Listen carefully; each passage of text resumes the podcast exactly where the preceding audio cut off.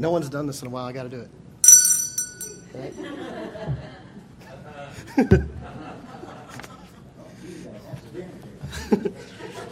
Don't leave me up here with toys. Good morning. So, I'll give my disclaimer that if it goes well, it's credit to Miss Kay. If it doesn't go well, blame her. She's been bugging me for quite a while to get up here, so. Can you hear me now? So, if you would turn in your Bibles, well, that's really loud, to Luke chapter 8. So, I'm trying out a few things today.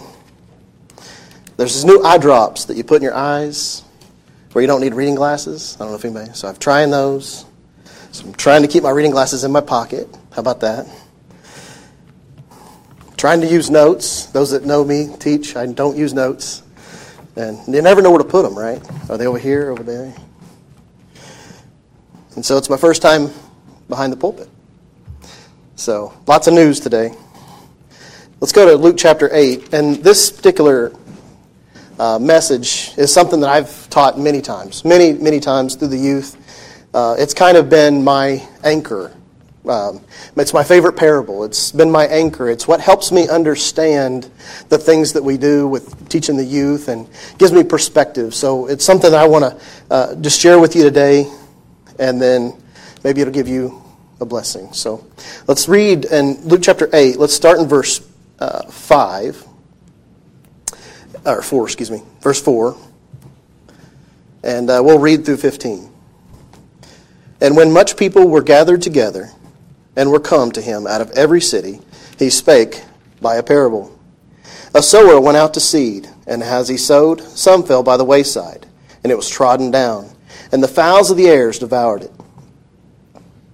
And some fell upon a rock, and as soon as it was sprung up, it withered away because it lacked moisture. And some fell among the thorns, and the thorns sprang up with it and choked it.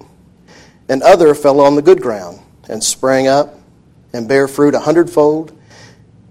And when he had set had these, excuse me, and when he had said these things, he cried, He that hath ears to hear, let him hear. And the disciples asked him, saying, What might this parable be? And he said, Unto you it is given to know the mysteries of the kingdom of God, but to others in parables, seeing they may not see, and hearing they might not understand. Now the parable is this the seed is the word of God. Those by the wayside are they that hear, then cometh the devil, and taketh away the word out of their hearts, lest they should believe and be saved. They that are on the rock are they which, when they hear, receive the word with joy, and these have no root, which while for a while believe, and in time of temptation fall away. And they that which fell among the thorns are they which are when they have heard, they go forth and are choked with the cares and riches and pleasures of this life, and bring forth no fruit for perfection. But that on the good ground are they which are an honest and good heart, having heard the word, keep it, and bring forth fruit with patience. Let's pray. Our gracious Heavenly Father, Lord, we come to you today, Lord, and we ask you to use this word, Lord, use this passage, and use me, Lord, to open your word up and help us to understanding, Lord. And we just thank everyone that's here. We thank Peggy for the special, Lord. No better song could have been sang before this service. We thank you for everything you give us, Lord. Bless this word. In Jesus' name I pray. Amen. So, I kind of, I'm used to teaching young ones, so forgive me. I'm not used to you old folk, right? So, the young ones, I always try to make everything seem where they can see the picture in their eye. So forgive me if I dumb it down a little bit too much, but that's the way I think. I'm sorry. Um, when I picture this scene, you know, you look at the other accounts, it's a huge crowd. Everywhere Christ went in this time, there's a huge crowd following, following him. Some people hated him, like the Pharisees. Some people loved him, like his disciples. Some people were just there for the show right? Just to see what miracle would be next or whatever. And, and you see that And, and there's a huge crowd that's there from every city, it said. And so Jesus pulls out onto a boat. And when he's teaching this parable, he's on a boat, sitting out from land. Now, that's my, right there. That's what I want to do, be on a boat. It'd be nice to be on a boat right now. but anyway, he pulls out on the boat, and you can just see the bank, right? The kind of steep bank, and everybody in there. It almost looks like a stadium of people on the shore. And water is, you know, I'm an engineer, so forgive me for being a geek a little bit, but water is a magnifier of sound. The closer you get to water and speak, the more that sound just magnifies. So it's like he's got a PA system as he speaks his parable. And, and, and, can you picture that? Can you picture that in your mind? Jesus teaching this parable. And a parable is simply a story that is true, that says a story they're familiar with, but it helps them understand something they're not familiar with, right? So the parable in this case is farming. Everybody should know farming in this community. Everybody should know about farming and seed and growing seed and gardening. All those things. It's an agriculture community, no doubt. And so everybody understands that. And he's speaking that, and they understand that. But do they understand the real meaning? And the apostles didn't. It says in the chapter Mark, and the account in Mark, that the apostles pulled him off to the side saying, What are you talking about? What does it mean? I don't understand the parable. I don't understand. How many times do I read don't understand? You have to go to God, right? You got to go to Him in prayer and, and find out what does this mean.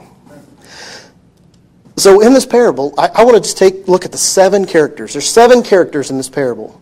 And I want to look at all seven and look at what these characters mean and what they represent. And the first one I want to talk about is the seed. Verse 11 uh, talks about the seed right? Now, the parable is this the seed is the Word of God. The seed is the Word of God. But first, I want you to think about a seed for a second. Think about a watermelon seed. I can, I can picture Roy spitting one right now. spitting a watermelon seed out, right? Think of a watermelon seed. That seed has life. That seed, that little bitty thing, can be planted in the ground by somebody like Christy that knows what they're doing and it, it can then grow and produce watermelons, right? From a seed. A tiny little seed. How can a little seed have all the DNA, DNA, genetics, and everything to produce a plant? A seed is not just a small thing, it's a major thing. But when you think about the seed, and you think about this parable, it says it's the Word of God. And there's two chapter or two verses that come to my mind in this. Look, first look at 2 Timothy chapter 3 verse 15 and 16. So 2 Timothy chapter 3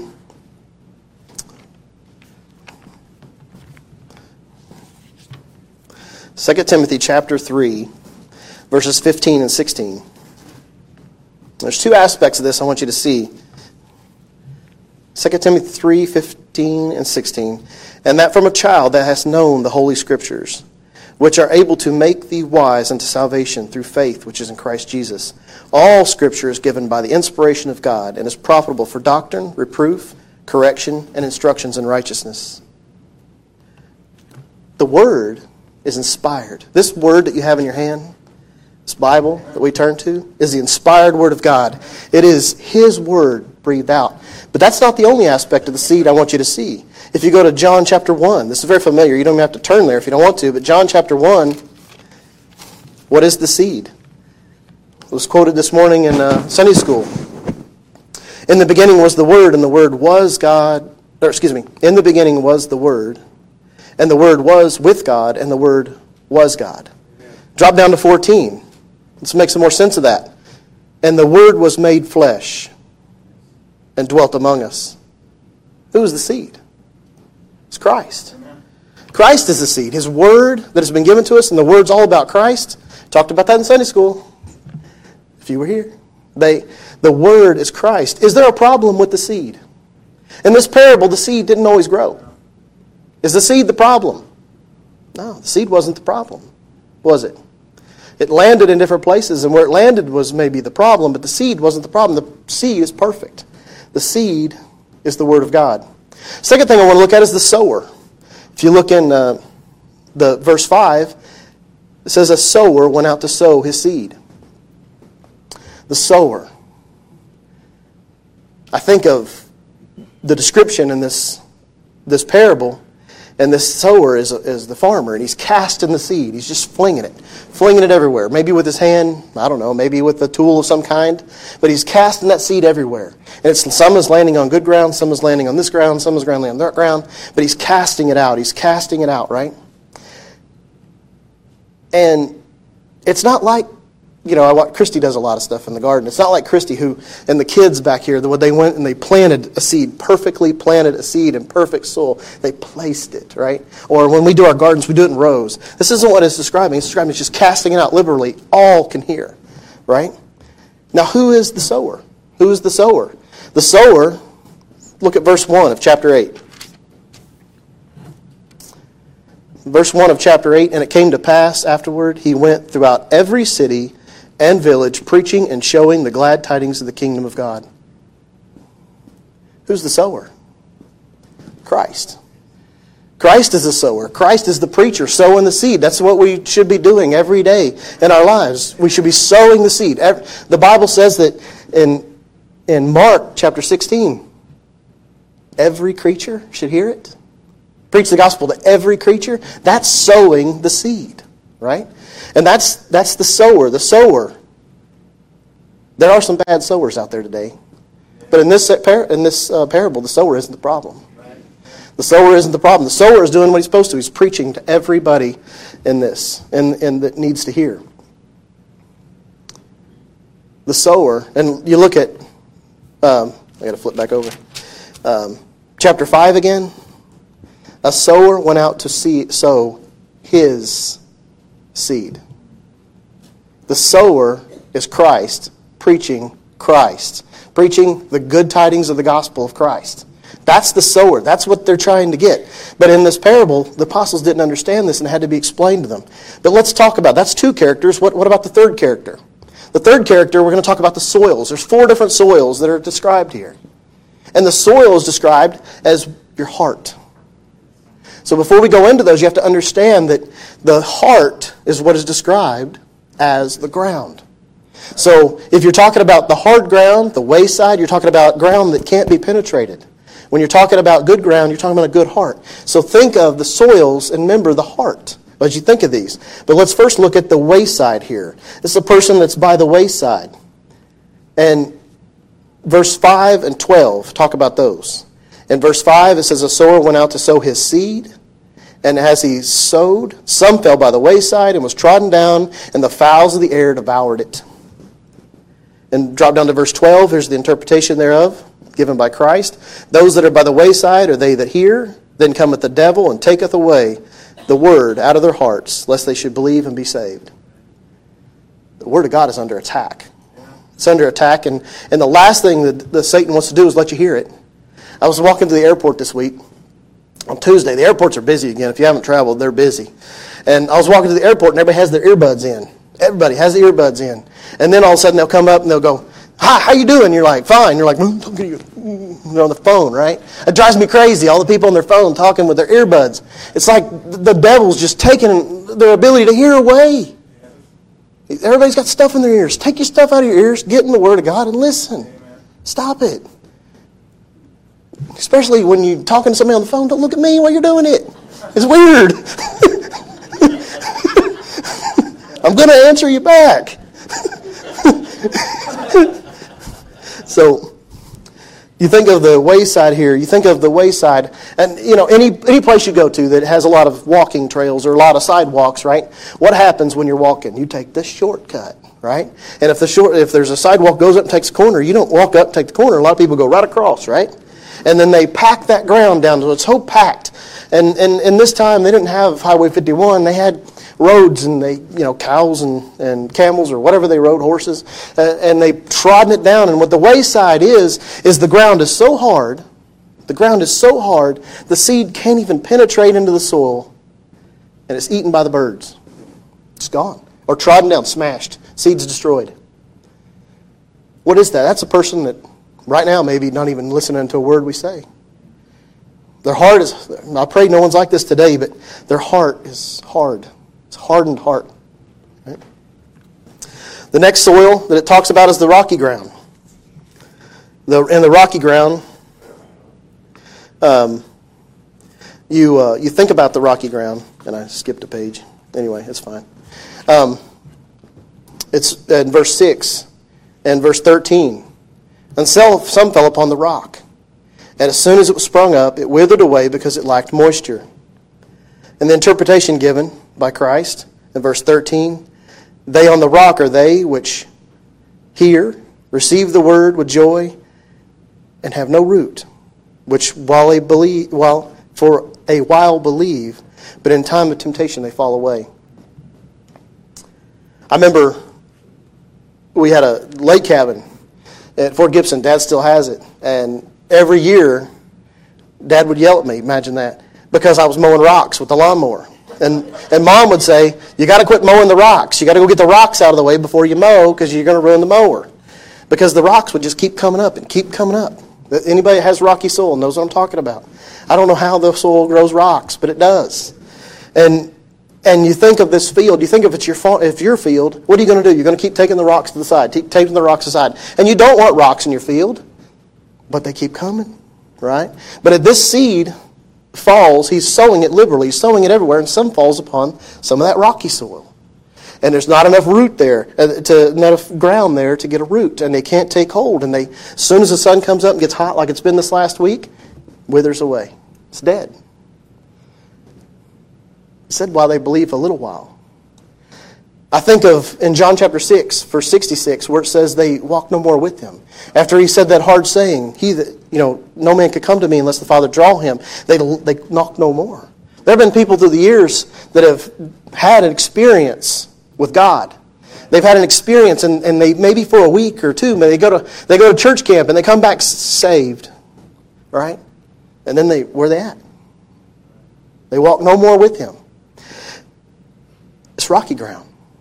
There's no root, and there's no fruit. So when you think about the thorny ground, the thorny here, and that's in verse 7 and 14. And some fell among the thorns, and the thorns sprang up with it and choked it. In verse 14, the interpretation, and they and that which fell among the thorns are they which, when they were had heard, they go forth and are choked with the cares and riches and pleasures of this life and bring forth no fruit to perfection. Once again, we have no fruit. So far, this sower has sowed seeds and sowed seeds and sowed seeds, and nothing has been able to be harvested yet. Right? In the thorny ground, if you have a flower bed, if you have any kind of garden, your enemy is weeds. Right? And you spend all your time plucking the weeds and plucking the weeds and putting down. They have a whole industry created of weed mat and mulch and all kinds of stuff to prevent the weeds from going, right? And in this case, both, both seeds were sown. Do you think that the, the, the sower is the only one sowing seeds? There was other seeds that were there too, and they sprung up together. But one of the seeds, the thorns, got more nutrients. Became choked it out. Our green beans are choked out right now, right? They aren't doing very good. I didn't do a very good job of keeping the weeds out. But they choked out. And, and you know, you think about this. You think about Judas, Judas Iscariot. He looked saved for a long time.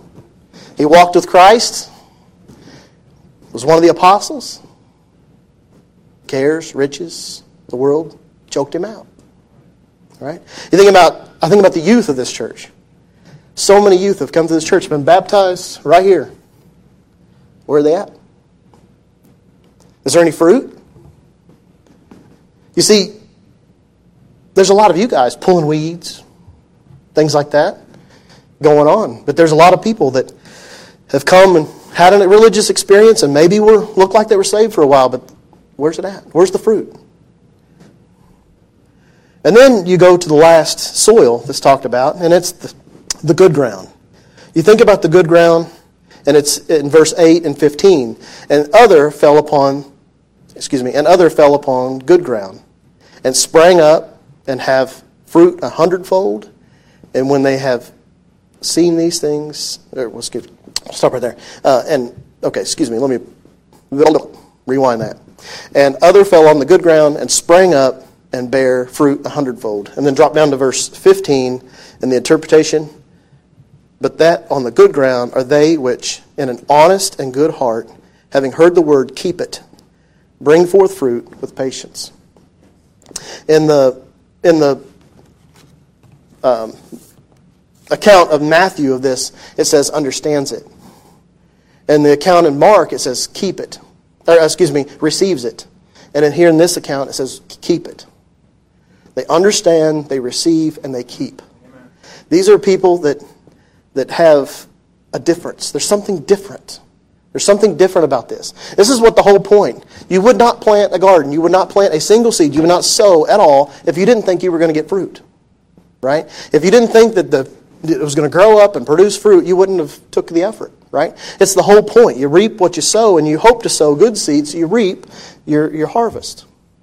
And there's something different about this. They produce fruit. And, and Mark's account, it says some 30 fold, some 60 fold, some 100 fold. And this one, it's 100 fold. Produce fruit. And you think about that for a minute with, with um, seeds were precious back then. You know, uh, I joked about Roy spitting a watermelon seed, but in this time, if you grew a watermelon, you were going to keep those seeds because you got to use those next year.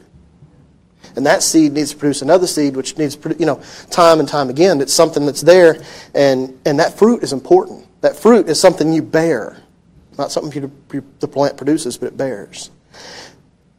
The di- there's a difference, though. There's a difference, and the difference in this ground versus the others is it says it's good ground. Now, don't weeds grow good in good ground? Don't the weeds grow better than good ground? Don't the thorns grow better in good ground? But why did these produce fruit? And when you look at the chapter or verse 15, it says a good and uh, excuse me, honest and good heart. Is that how the Bible describes our heart? Honest and good? In Jeremiah 17 says the heart is deceitful above all things, desperately wicked. Who can know it? In Obadiah 1 3, the pride of thine heart has deceived thee. Thou that dwellest in the clefts of the rock, whose habitation is high, saith the heart, saith in his heart, Who shall bring me down? The heart is our problem. In all of these things, but something's different. Something's different with this ground. Something's different. And let's turn to Ezekiel chapter 36. I think Ezekiel chapter 36.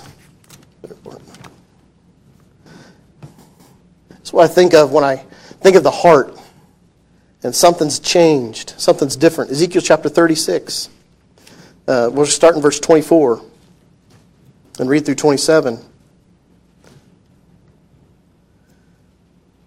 For I will take you from among the heathen and gather you in all countries and bring you into this land, into your own land, excuse me.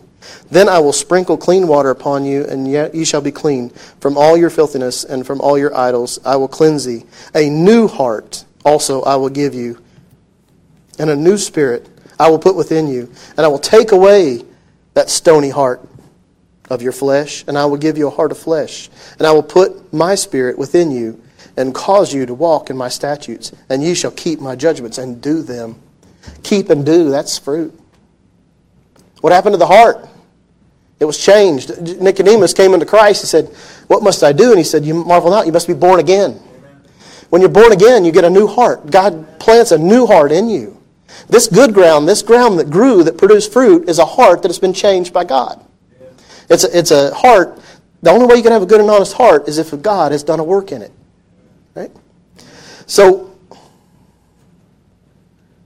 there's that's six characters through the parable, but there's a seventh parable. There's a seventh character in this parable. And it's not mentioned directly, but it's there. And I think of, uh, let's go to 1 Corinthians chapter 3. 1 Corinthians chapter 3, and there was an argument going on uh, among the, the folks there. And they were wondering, you know, hey, I'm better than you because I was baptized by Paul, and I, no, I'm better because I was, you know, Apollos and, and different things. But 1 Corinthians chapter 3, verse 5.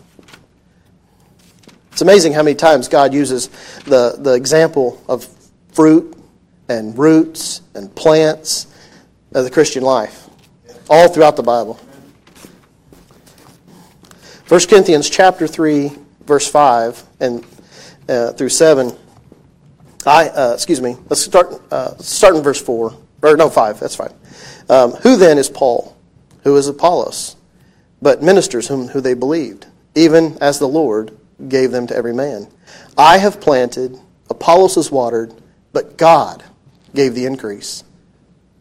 So then, neither is it he that planteth anything, neither he that watereth, but God giveth the increase. Is there going to be a single seed that grows without God? He has to give the increase. The seventh character in this parable is God. He's the master gardener in this parable. He is the one putting things together. He is the one bringing it together and bringing it past. He's bringing, uh, the whole thing is because of him. When you think of fruit, how do you bear fruit? You don't produce it, you bear it. What are the fruit? You think of fruit of repentance. Where's that come from? God. You think of the fruits of the Spirit. Roy, you guys been talking about them in the class. Uh, the seven fruits, where are they? The fruits of the Spirit. They're not the fruit of Roy. They're not the fruit of whoever. They're a fruit of the Spirit. It's God working through you, right? You're bearing the fruit. We are dependent on God for everything. Salvation is of the Lord. You think about uh, just any anyone that's been saved in this church and baptized or so forth. I was saved under the ministry of Brother Jim Gaylor. Is he the only one that did it? Do we give him the credit? No. You think about I think about Mason. I'll pick on Mason because he's not here. I think of uh, coming to church, right? And he's under the ministry of Brother JC. Brother JC's watering. Kenny and Peggy are pulling out every weed they can find, right? I'm maybe laying some mulch down, right? And other people in the church are laying mulch down, trying to keep the weeds. His granddaddy's fertilizing, right? Who sent the who sent Christ? Who sent the seed? God. We wouldn't have who sent the Spirit to change the heart? God. Who sent the preacher, the sower? God. Who sent the people to pull weeds? God. Who sent the people in your life? Who sent these things? Who salvation is of the Lord. In this parable, what they didn't get was salvation is of the Lord. Now I said all that to ask you three-ish questions.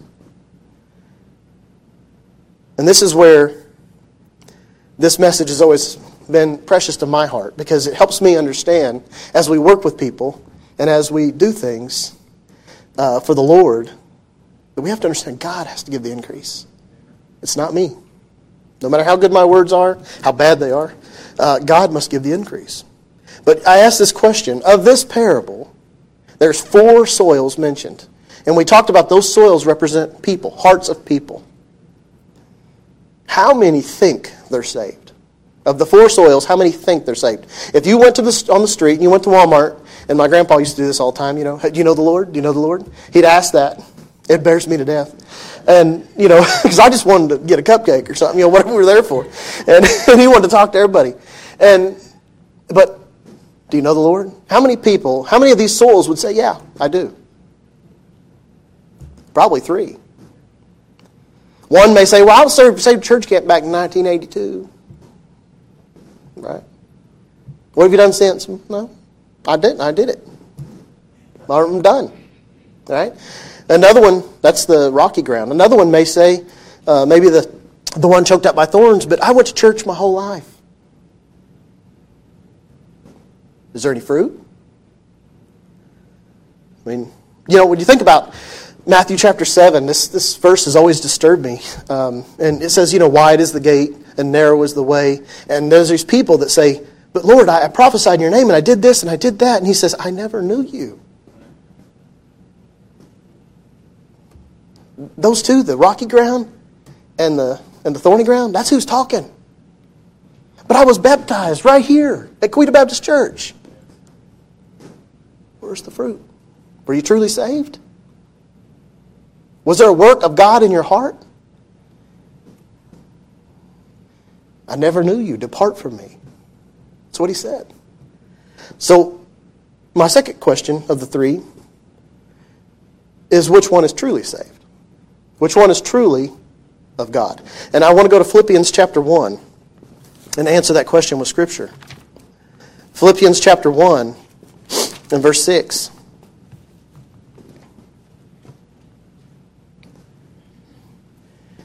And these two words that start the chapter, or start this verse, uh, Philippians 1 6, being confident.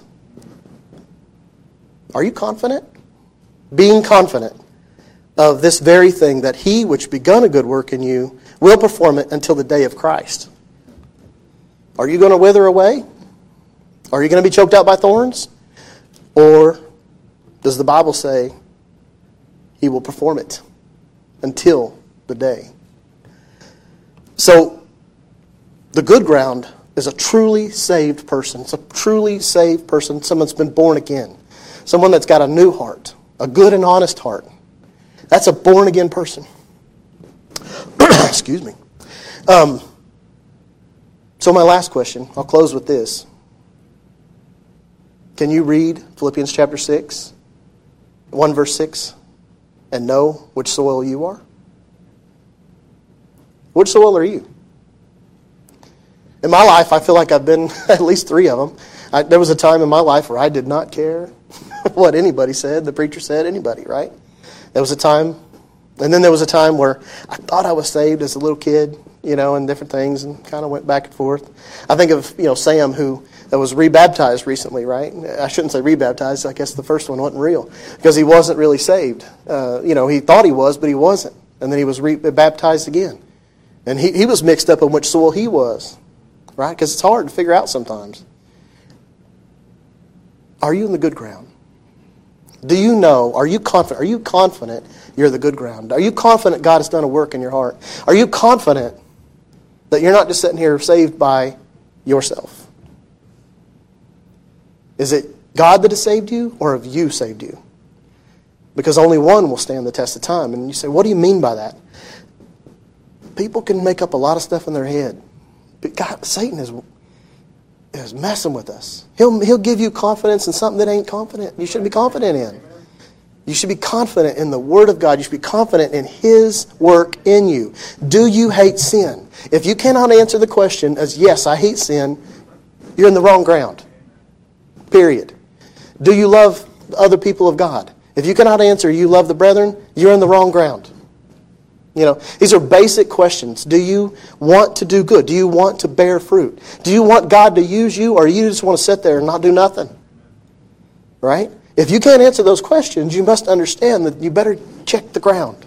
You better double check. You better be confident. Be um, study and make your calling and election sure. Right? Which soul are you today? And we'll close there. I thank you. And let's bow in prayer. Our gracious Heavenly Father, Lord, we thank you for this.